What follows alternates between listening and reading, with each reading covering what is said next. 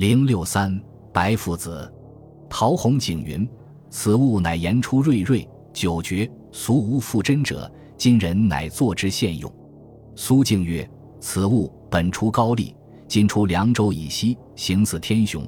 本经出蜀郡，今不复有。瑞瑞即柔然，又作如如，如如是即匈奴。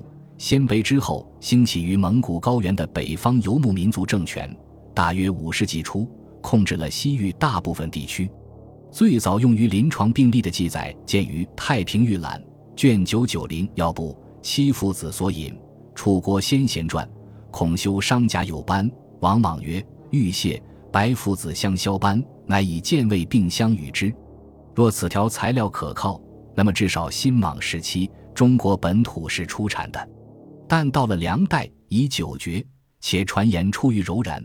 唐代之时已认为是本出高丽，《海药本草》亦云：“按南州记云，生东海，又新罗国，苗与父子相似，大温，有小毒，主治疥癣风疮，头面痕，阴囊下湿，腿无力，诸风冷气入面之皆好也。”从其基本功效都是祛斑来看，《楚国先贤传》和《海药本草》。所指的白附子是同一种药，不过在唐以前，白附子的地道出产地似乎是湿汉国而非高丽。《太清金叶神丹经》卷下记载了许多外国丹砂药物，末段云：“众香杂类，各自有源。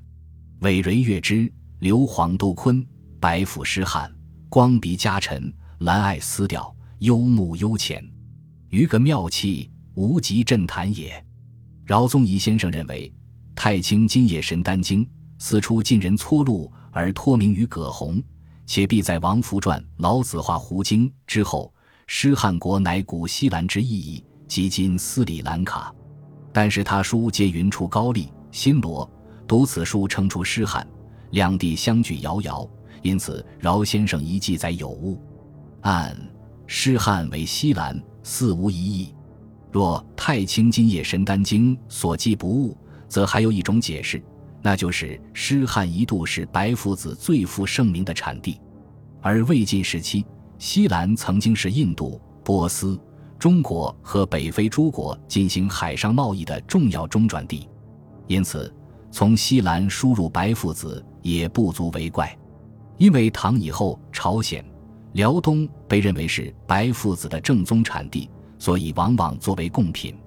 五代会要卷三零渤海条，天成元年四月，遣使大臣林等一百十六人来朝贡，进男口、女口各三人，并人参、昆布、白附子等。宣和奉使高丽图经卷二三土产，罗州道出白附子、黄漆，皆土贡也。朱藩志卷上治国新罗国条，地出人参、水银。麝香、松子、榛子、石决明、松塔子、防风、白附子、茯苓、大小布、毛湿布、铜磬、瓷器、草席、鼠毛笔等，商博用五色斜卷及剑本文字博弈。其实这里所罗列的不少物产，中国载籍上不见其产于新罗之技术，如水银、麝香、石决明、防风、茯苓，但白附子乃新罗名产。似无问题。据此可知，白附子已成为南宋与新罗之间的主要贸易商品。到了元代，文氏乃造新罗白肉为其别名。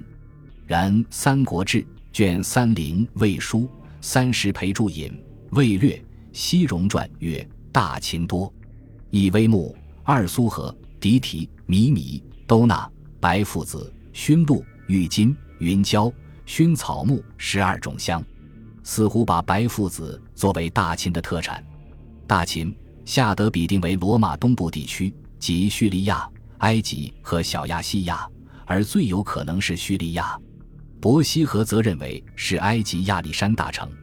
岑仲勉云：“大秦指罗马本部，绝无可疑。”根据两位意大利学者的最新研究结论，中国史料中的大秦是指以罗马为都城的整个罗马帝国。对于《魏略》中的这条史料，他们只是征引了中国伊朗编和米勒的著作，自己未加考辨。刘增全以这段记载为中心，考效了罗马帝国输入中国的部分商品，但未及白父子。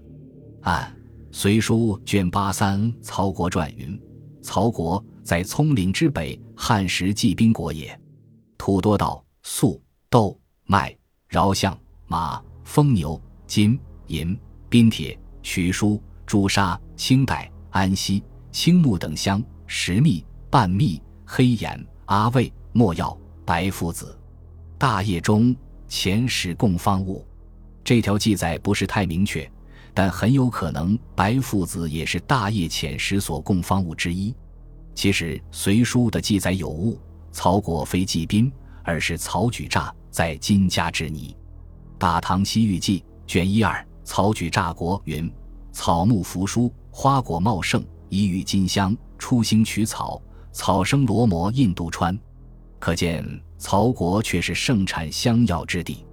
由此，我们可以做以下假想：白父子原出罗马帝国，大约汉代经丝绸之路由西域输入中国，在蜀郡等地都有种植，同时向东传入朝鲜半岛。后不知何故，中国绝技，乃从湿汉和西域进口。五世纪初，西域为柔然势力范围。隋木为柔然所出，隋唐时期又从高丽、新罗重新引种于凉州等地，大概由于药力不及高丽等地所产，故而此后仍主要依赖于进口。值得一提的是，在唐代医籍中，白附子是最主要的面药成分，如孙思邈的名著《备急千金药方》卷六下面药第九收录了面脂方、面膏方、洗面药方、枣豆方。面面班方等计八十一首，千金一方。卷五妇人面药第五则共收三十九首，多以白附子为主要之一。敦煌古医籍中的面膏、面散、面脂方，也是与此二书大同小异。后世医书承袭者甚多，白父子在古代妇女日常生活中的独特功用，由此可见一斑。本集播放完毕，感谢您的收听。喜欢请订阅加关注，主页有更多精彩内容。